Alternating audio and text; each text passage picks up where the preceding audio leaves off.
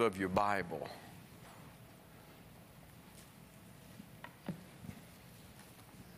John chapter 16. I don't think there's a clearer passage in the Bible about the ministry of the Holy Spirit than John chapter 16.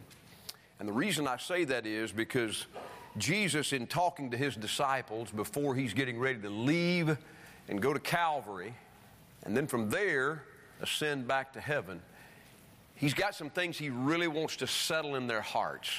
And one of those things is about what's going to happen after he leaves. That when he leaves, he's going to send the Holy Spirit to be in his place. You say, well, how is that? How would that be better? Uh, here's how that's better. Jesus could only be in one place at one time when he was physically here on the earth, but the Holy Ghost can be anywhere he wants to be at any time. And so what we have is we have access to him. We have fellowship with our God through the Holy Ghost of God. And, and I say that tonight to say this. Tonight I'm going to continue what I started on Sunday about foundations in the church. And, and there are a lot of things that people, I think, confuse about the purpose of the church. If I were to ask you to stand up right now and say, well, this is the purpose of our church, and then I were to ask you, well, can you give me some scripture behind that? If I were to ask you to do that, where would you go in the Bible? If you were to say, well, the purpose of the church is obviously this, I know why Jesus came. The Bible says that Jesus came to seek and to save that which was lost. I know why he came, but why, why do we exist? we are all part of the church. If you're born again, we're part of the church of the living God. But why? Why do we exist? Why is the church here? And I think there are many different attitudes about that that are wrong. Have you ever been in a soul winning church? You know what I mean by that? A soul winning church is a church that takes and emphasizes door to door and going out and, and evangelizing their community. Uh, maybe they go out with buses, uh, maybe they hold signs on a street corner, but they're heavily invested in that. And I, I, think that's a good thing. I think that's, that's something that we ought to be engaged in. We ought to try to get the gospel to our neighbors. Would you say amen to that? But that's not the only thing. In other words, if that's the only thing that you do, if all you do is being engaged in evangelism and you never teach anybody what's in the Bible, there are a lot of cults that have preyed on churches that led many people to Christ but never grew them in grace. And so the idea is there are some churches that are soul winning churches. That is their emphasis, that's their purpose. Their purpose is to go out and get the gospel out. And again, I'm for that. I, I, believe that we ought to get the gospel to every and we go out. We go out on Saturdays. We, we have people that go out during the week. And then you have other churches that are worshiping churches. That's what their point of emphasis is. Everything is all right as long as they get a chance to be able to praise the Lord. And what I mean by that is if you go inside their churches, a lot of times there's a lot of emotion. There'll be all kind of music. There'll be a lot of people that are raising their hand and maybe even demonstrating in other ways. And it doesn't really matter. It doesn't really matter about all the other things that the most important thing is that tonight we get a chance to worship. And I believe we ought to worship God. I, I believe we ought to worship God, but I'm telling you right now, it does make a difference how you sing, and, and it does make a difference on how you praise God if you're not willing to follow some scriptural guidelines. Maybe I should say it this way standing up and praising God when you went drinking on Saturday night just doesn't go together. Right. It does matter what a woman wears when she stands on a platform and sings about Jesus Christ. You can't just get up and wear whatever you want and sing about the Lord and say it's all right. There are a lot of churches that they emphasize that feeling. They're a worshiping church. And again, I believe we ought to worship. We probably don't worship enough. But that's not all that we do. I think you ought to be telling people about Jesus. I think you ought to teach them what the Bible has to say. So the church does not just exist for worship. And then there are, there are churches that are, that are classroom churches. You ever been one of those? You know what I'm saying? Everybody's got a pen. Everybody's got a notebook. Everybody takes notes. Everybody's, everybody, that, that's a church that's given to the study of scriptures. And I believe you ought to study the Bible. Y'all, are looking at me right now. I'm, I'm, just telling you, there are churches that all they that, that is all they do. They are deep in the Word, and, and they line line upon line, precept upon precept. And I believe that expositional preaching is the best kind of preaching. But a church does more than just come and get out the notebook and the pen and the paper and the pad and write down everything that's said to gain knowledge. There ought to be more than knowledge being gained. Somebody ought to be worshiping the Lord. Somebody to be telling somebody about Jesus. So what I'm saying is that some churches they just focus on they just focus on the study of the Word of God. And then there are other churches that are family churches. You ever been to one of those? You ever been to a family church? I'm looking. I, I'm, I can't really get. I'm, I'm not really getting the feedback that I normally get. You ever been? One, if you've ever been one of those, you'd know it. You'd know it. Because really, th- that church is all about just getting everybody there. I mean, what we do is we just have everybody come together, and what we're going to do, it's about kinship, it's about fellowship, it's, it's about us getting together, and boy, they've got all kind of groups, and they've got all kind of things going on, and really the emphasis becomes, it's just about us loving one another and being together. And I think to love each other. Come on now, I think y'all love each other. But the church doesn't exist just for you to love each other. Somebody needs to know about Jesus out there.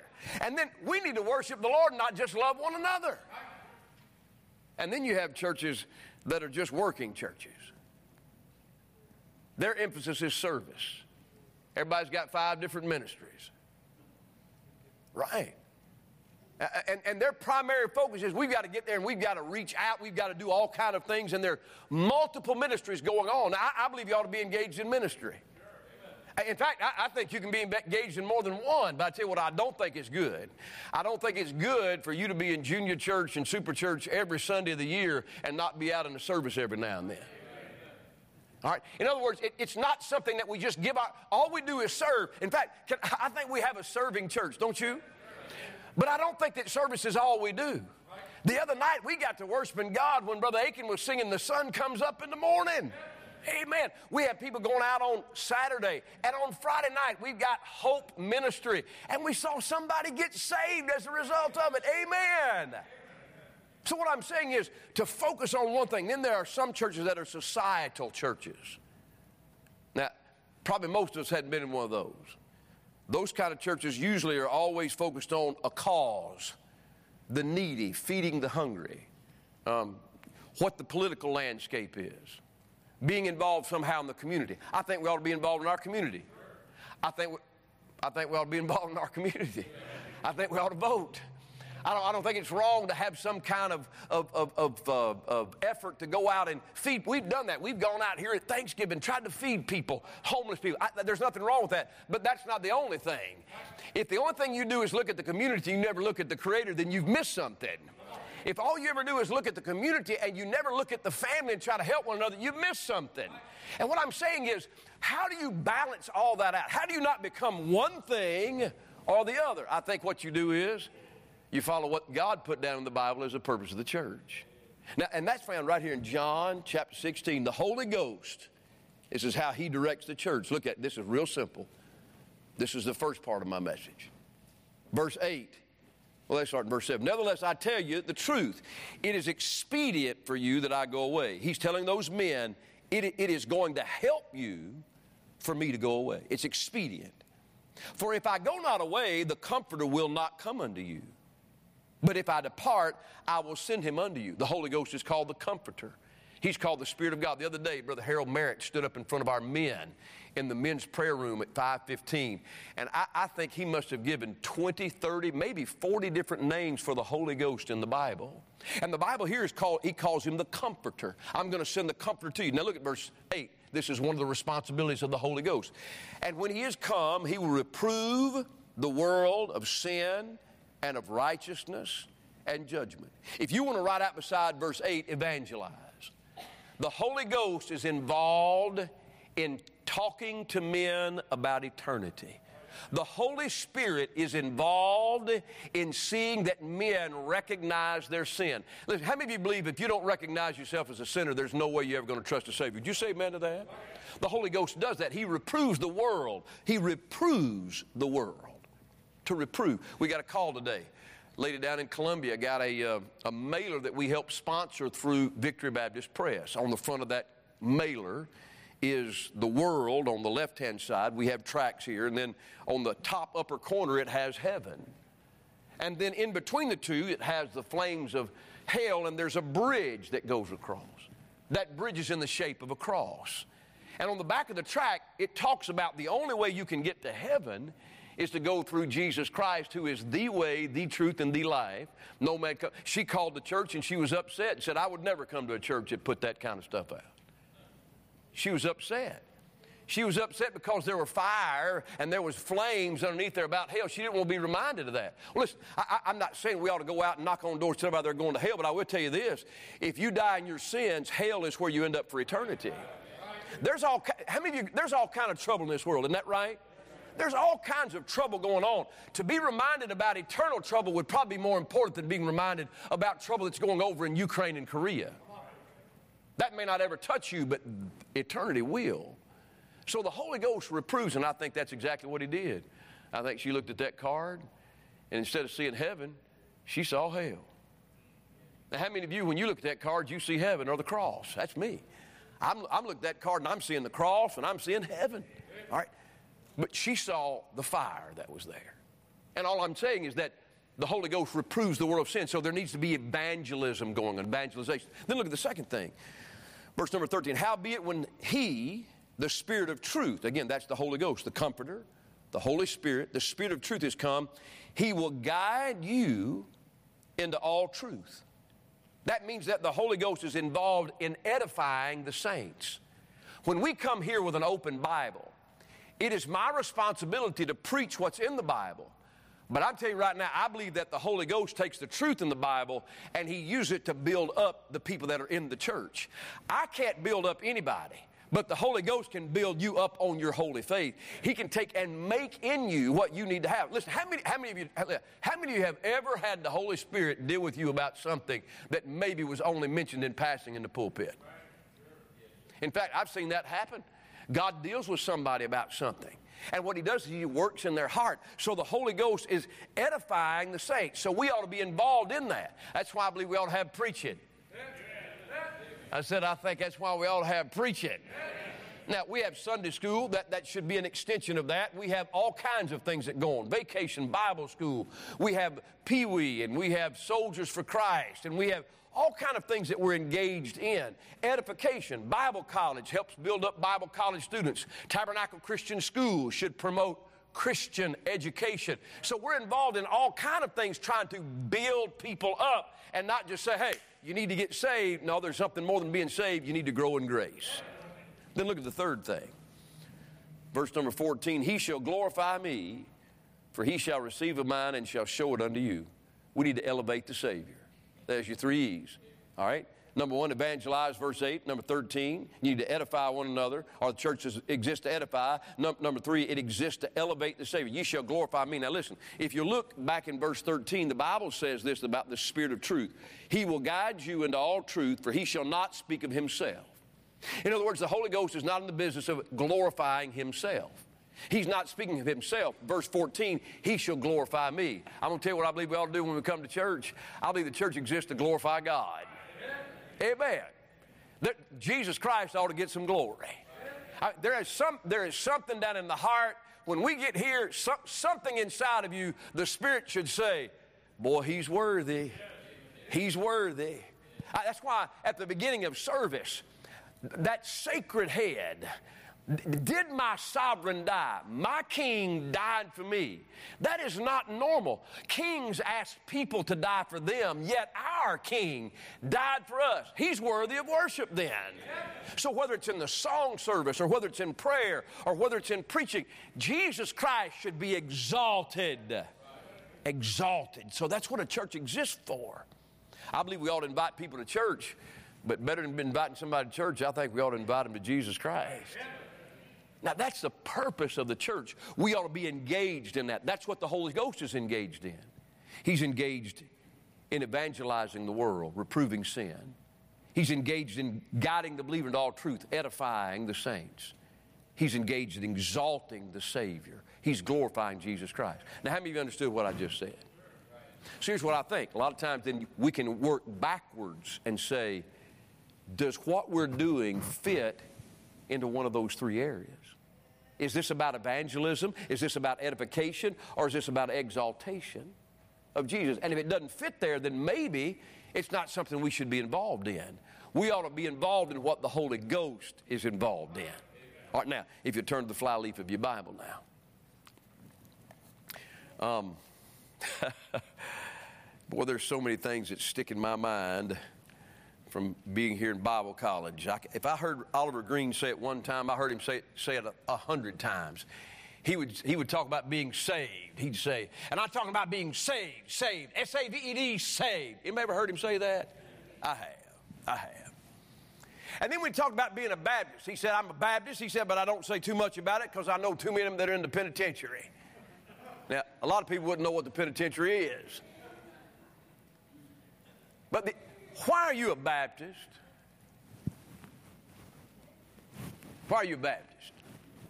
Are you a Baptist because your wife's a Baptist? Are you a Baptist because your mom and daddy are a Baptist?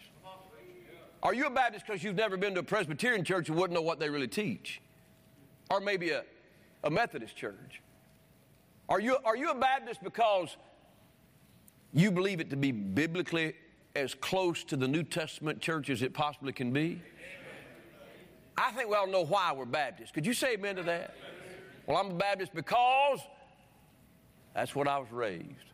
I've had people tell me that.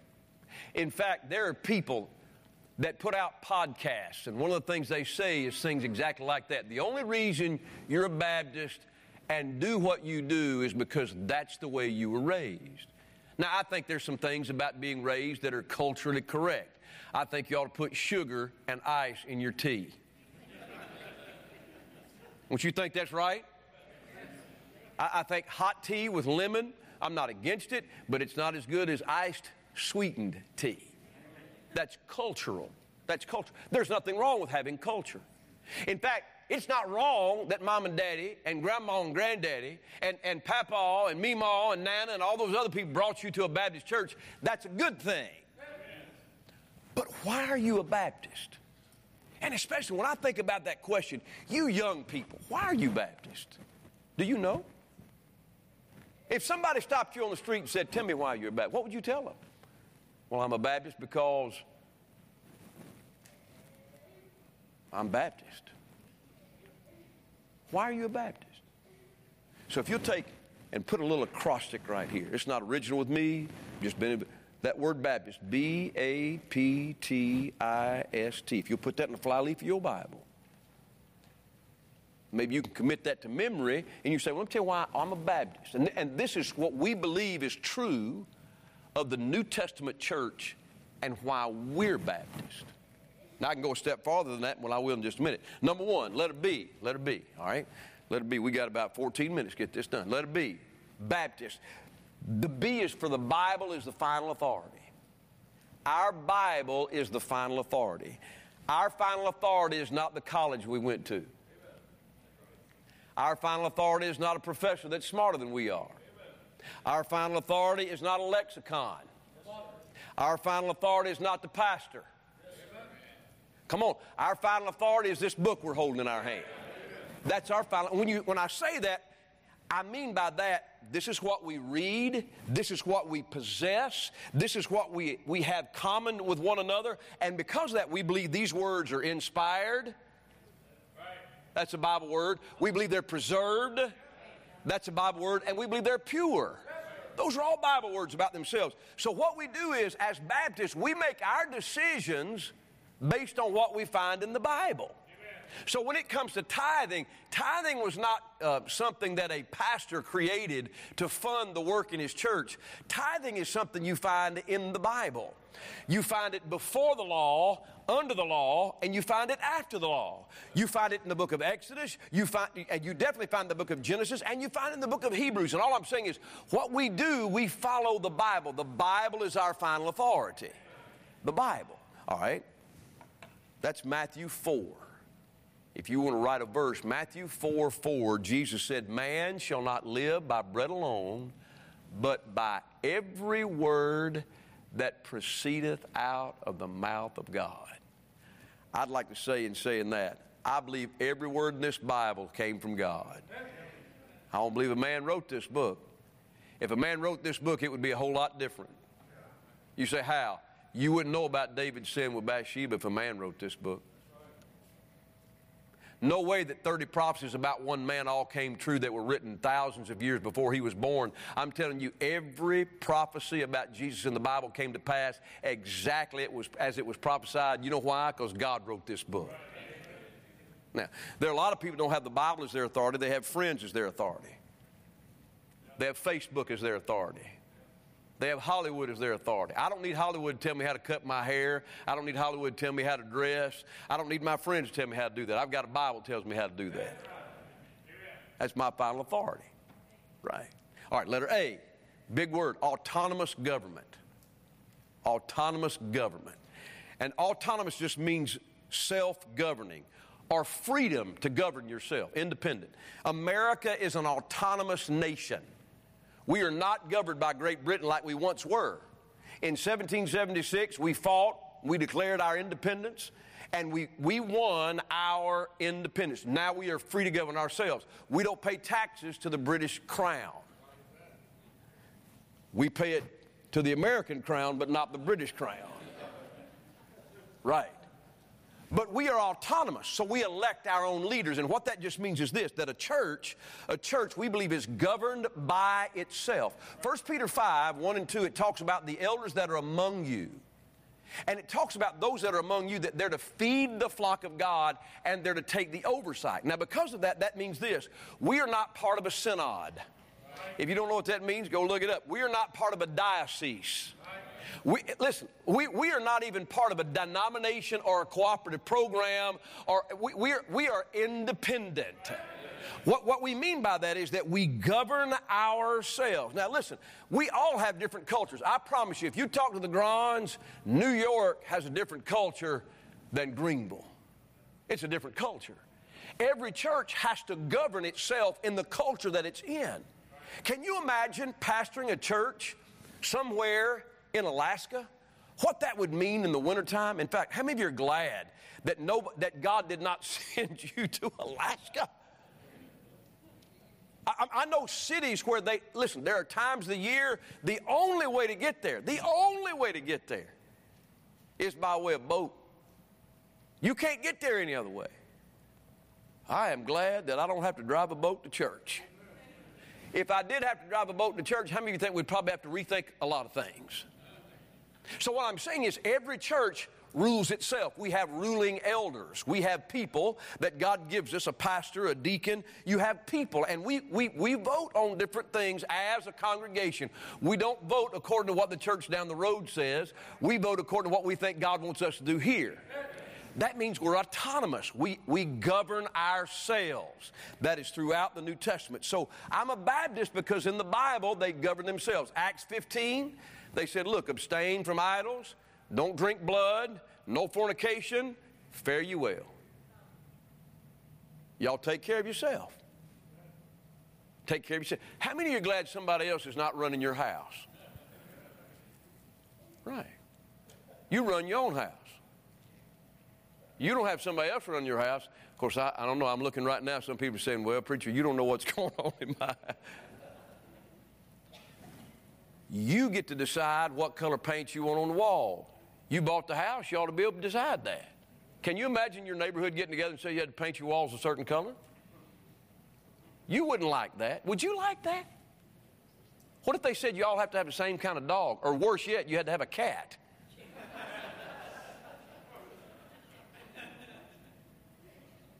All of you people have cats, I'm sorry. I'm just saying, you, you have an autonomous home, we have an autonomous church, we live in an autonomous nation. And that nation, if you look in history, Thomas Jefferson and others recognized the form of government that Baptist churches used, and they based part of their plan for the country on that kind of government. Right. Now, letter P, priesthood of the believer. when I say priesthood of the believer, uh, Ephesians 2.18 talks about that we now have access access. And all that means, priesthood of believer does not mean that I've got a position or an office or a title. The Old Testament priests had special privileges. You had to be born in a certain family to be a priest. And then each of those families had different responsibilities. To be the high priest, you had to be part of Aaron's family. And they had certain orders that they went through, things that they did at certain times and seasons. There were things that they were limited from doing, there were things that they were restricted from doing. And then there were things that only they did. Well, you and I, you and I, we don't have somebody go to God for us. Listen, we don't, we don't have a priest or a pastor or an elder or a holy man or a witch doctor. Nobody goes to God for you. You have direct access yourself. You don't even have to be in church to get in touch with God. There are religions that believe the only way you can really go and speak to their God is to be at that location. I'm glad I have a God that's a whole lot bigger than that. I'm glad I don't have a little God that I've got to go where He is to get in touch with Him. I'm glad I've got a big God. Amen. But we have access. We are all priests. I, will pray for you. I'll pray with you. We have men in the church, godly men, godly women that'll pray with you, but you have direct access. You do. The priesthood of the believer. T, two offices. We believe in two offices in the church. Now, when I say two offices, I got a couple of funny looks. I don't mean we only got two offices back here in the building back here. When I say two, I mean two places that a person occupies a positional role according to Scripture. All right? That's in 1 Timothy chapter 3. In 1 Timothy chapter 3, the Bible talks about if any man desire the office, office of a bishop, that he desires a good work. It later on goes down to say that that deacon, that that deacon, that he uses his office well, that God recognizes something in that. Now, when I say that there are only two offices, that does not mean that we don't have a lot of gifts. There are, there, every person in the church has a gift from the Spirit of God. Every person is enabled, and we have all kinds of roles. We have an administrator that takes care of the children's home, Mrs. Sandy. And that, that is not an office in the church, but it's something we absolutely need. How many of you that work in the home say that's an absolute necessity? All right? We have an administrator of our school. We have an administrator of the college. We have a general manager of the radio station. All of those things are roles that people feel, but when you get down to it in the Bible, you have the pastor and you have the deacons, and that's it. That's it. And by the way, just to make it clear, both those are men. Now, again, I, um, you say, why do you believe that? Because you're a chauvinist. No. Because we, we believe the Bible, and when the Bible says that a bishop must be the husband of one wife, we, we don't believe two men marry. Right. When the Bible says that the deacons' wives, when it speaks of their wives, it, means we're, we're talking about male and female. So that deacon is a man and that, that pastor is a man. But you say, well, does that mean that a woman doesn't have a role? Absolutely not. Th- this church that we're in right now is filled with women that are doing all kinds of things. In fact, we need more women to step up. Anybody want to step up and take care of the nursery for me? Well, you just won't let women do anything around here. I, will help you right now. Anybody want, anybody want to take that job? There's all kind of things that we can do. Did I just see a hand back there? Kim, did you just raise your hand? I'm just making sure I can't, sometimes my contact plays tricks on me. I didn't know. Now, listen, a pastor is not to be a lord over the congregation. I do not believe in pastoral dictatorship. I don't believe in that. I believe that a pastor is an under shepherd. Do you, I, I believe, listen, I, I, know I've heard people say this I want y'all to roll right now. I don't work for you, I work for God. Well, I understand what you're saying. I, am not, I'm not saying that's not right in, in, what it's in the statement, but here's what I'm saying. I believe that I'm a member of Tabernacle Baptist Church just like you're a member of Tabernacle Baptist Church. I, I, I don't want to try to play the organ. Ken does a good job. Would you say amen to that? I don't need to try to play the piano. Judy does a good job of that. Everybody's got different roles. So we all have a role that we fit in. And I, the role that God's given me is to be the under shepherd. Jesus is the one supposed to run the church. All right, but I am I am a servant of this church. I, I don't I appreciate all the kind gestures, but I am not your Lord. Your Lord is in heaven. That's right. Some men that take the pastorship, they think everybody ought to do exactly what they want. I don't believe that. I, I, really, I don't care what color we paint the wall. I don't. I don't. I don't care what color carpet is. Now, I would probably care if it was orange and white, orange and blue. I don't. It doesn't matter to me. Well, no, it's going to be this way. I, I don't care which way the door swings. I don't. But we need to find out. No, you don't. We, we just need to get the job done.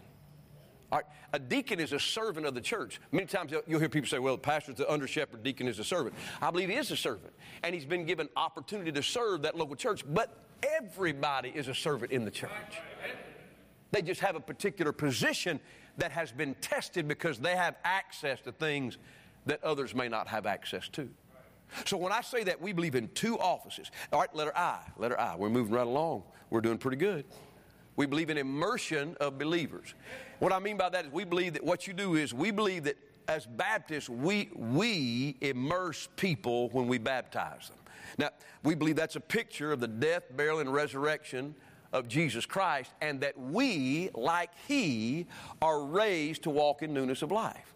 So, in other words, that's why, that's why we, listen, I, am not, I'm not angry with people that do, but that's why we don't sprinkle. We believe that Christ was buried, and that he rose again. All right? That, that's why we don't pour water on people when we baptize. that, that's why, that's why if, if we try to put somebody down, and there's been a couple of occasions where I've had people grab a hold of the glass and, and their arms out, and they, you know, somebody say, Well, preacher, I don't know if you didn't put them all the way under, so they still not really officially baptized. Well, they're, they're baptized. No, that arm was out. I had, I, had a, I had a young man one time got saved in Alabama, and, and we were going to baptize him. One of his friends said, Well, you better not get baptized in that Baptist church. They said, Why not? They said, They hold you under for two minutes.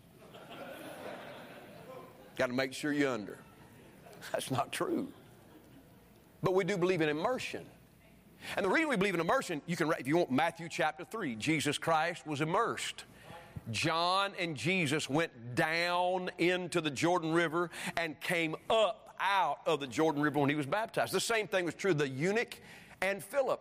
The Bible says that they went down in the water and they came up out of the water. We believe it's immersion of believers. Bible believing people get baptized. You don't get baptized to get saved. We don't baptize babies. We don't believe in that. We, we, we don't baptize to wash your sin away. Sin is washed away by the blood of Jesus Christ, not water. That's why we believe in baptism. Most religions have a form of baptism. We believe in believers' baptism, and then we immerse them. They go down into the water. We, we, don't sprinkle them with holy oil. We don't throw some kind of colored powder on them. We believe you ought to go down in the water and you ought to come up out of the water. That's the example that we have in the Bible. So we believe in immersion of, of believers. S, S. We believe that salvation is eternal. 1 John chapter 3, beloved, now are we the sons of God. 1 John chapter 5 says, Beloved, these things have I written unto you that believe on the name of the Son of God, that ye may know that you have eternal life. Now, listen, I'm, I'm, I'm going to go a step farther than that. I know God wants you to know, but here's what I'm going to tell you this, this evening. Salvation is not a coin, it's not something I possess. It's not something that I worked for and now I possess it. I have more than that. I have been birthed into the family of God. I now have a Father in heaven because I'm His child. I've been born not of the will of man, nor the will of the flesh, nor of blood. I've been born of God. Born of God. You cannot change who your biological mother and father were. You may not like that. You may want to change that. You may love who God gave you as parents, but you can't change them. And when you've been born again, you can't change the fact that God's your Father. We believe that salvation is eternal. Last one, last T, two ordinances. Two ordinances. We just practiced one this past Sunday. That's 1 Corinthians chapter 11. The Apostle Paul, writing under the inspiration of the Holy Ghost, said that he had delivered unto them the ordinances an, an ordinance is, is a law, an order, a rite. And God says, I've got two that I want you to have communion and baptism. That's our two ordinances. That's what we practice. That's what we believe. In fact, it's been a blessing every now and then we get to practice both of them. We get to have communion on the same day that we get to see somebody baptized. Now, what's true about both those? Neither one of those brings salvation. And what I mean by that is this when we, when we practice communion, we do not believe by taking communion that you get saved. We do not believe the bread turns into the body of Christ. We do not believe the juice turns into the blood of Christ. I, I don't receive Jesus by mouth, I receive Jesus by faith. And the same is true of baptism. I don't believe that that water washes away my sin at all. I, I believe it's a public testimony. And those are two ordinances that God gave to the church. Now, some people like to add foot washing in that.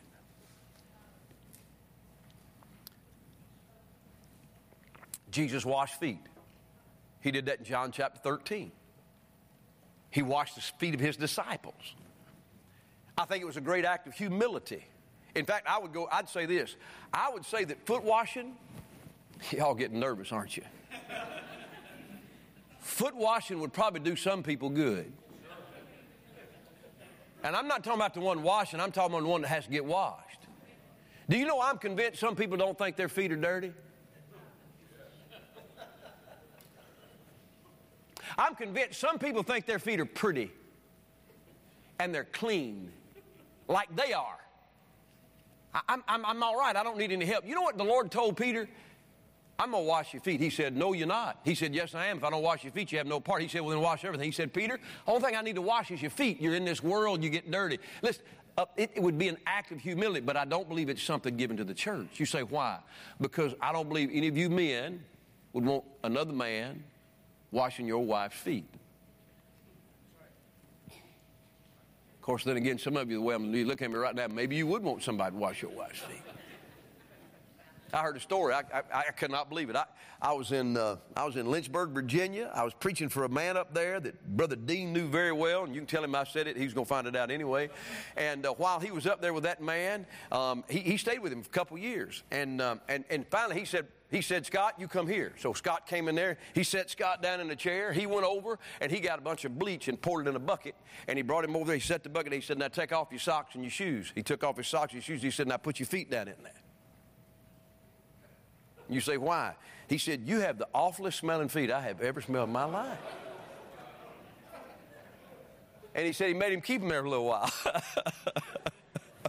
now, I, I don't think I don't think that I need to be washing another man's wife's feet, nor do I think a woman needs to wash another woman's husband's feet. I believe the ordinances are exactly what we believe baptism and communion. I don't find anything else in the Bible. So when I say that, when I say we, we are Baptist by what we find in the New Testament, I do find communion, I find baptism, I find bishops, pastors, and deacons.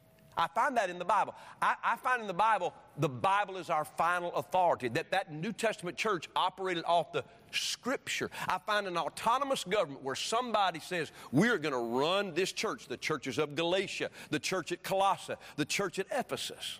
I find all that in the Bible. It's not something a Baptist sat down and wrote and we said, now this is what we this is what we believe the Bible teaches. It's something that was in the Bible, so we practice that. So for that reason, for that reason then, we're Baptist. We're Baptist. Now, does that mean that we're better than everybody else? No. It just means we're trying to be biblical. We're just trying to be biblical. If we find it in the Bible, we try to put it into practice. And if it's not in the Bible, then we don't feel that we have to commit that to what our practice is. Now, there's a lot of things that aren't in the Bible. Pews aren't in the Bible. Aren't you glad we got them? Right. Restroom facilities aren't in the Bible. Aren't you glad we got them? But a lot of things aren't in the Bible. But what's in the Bible is what we need to give ourselves to. So you're, you're, hopefully you're a Baptist more than just because your mom and daddy were Baptist. Hopefully you have those same principles in your life. And um, I think you ought to set them down and you ought to hold to them. All right. Any questions?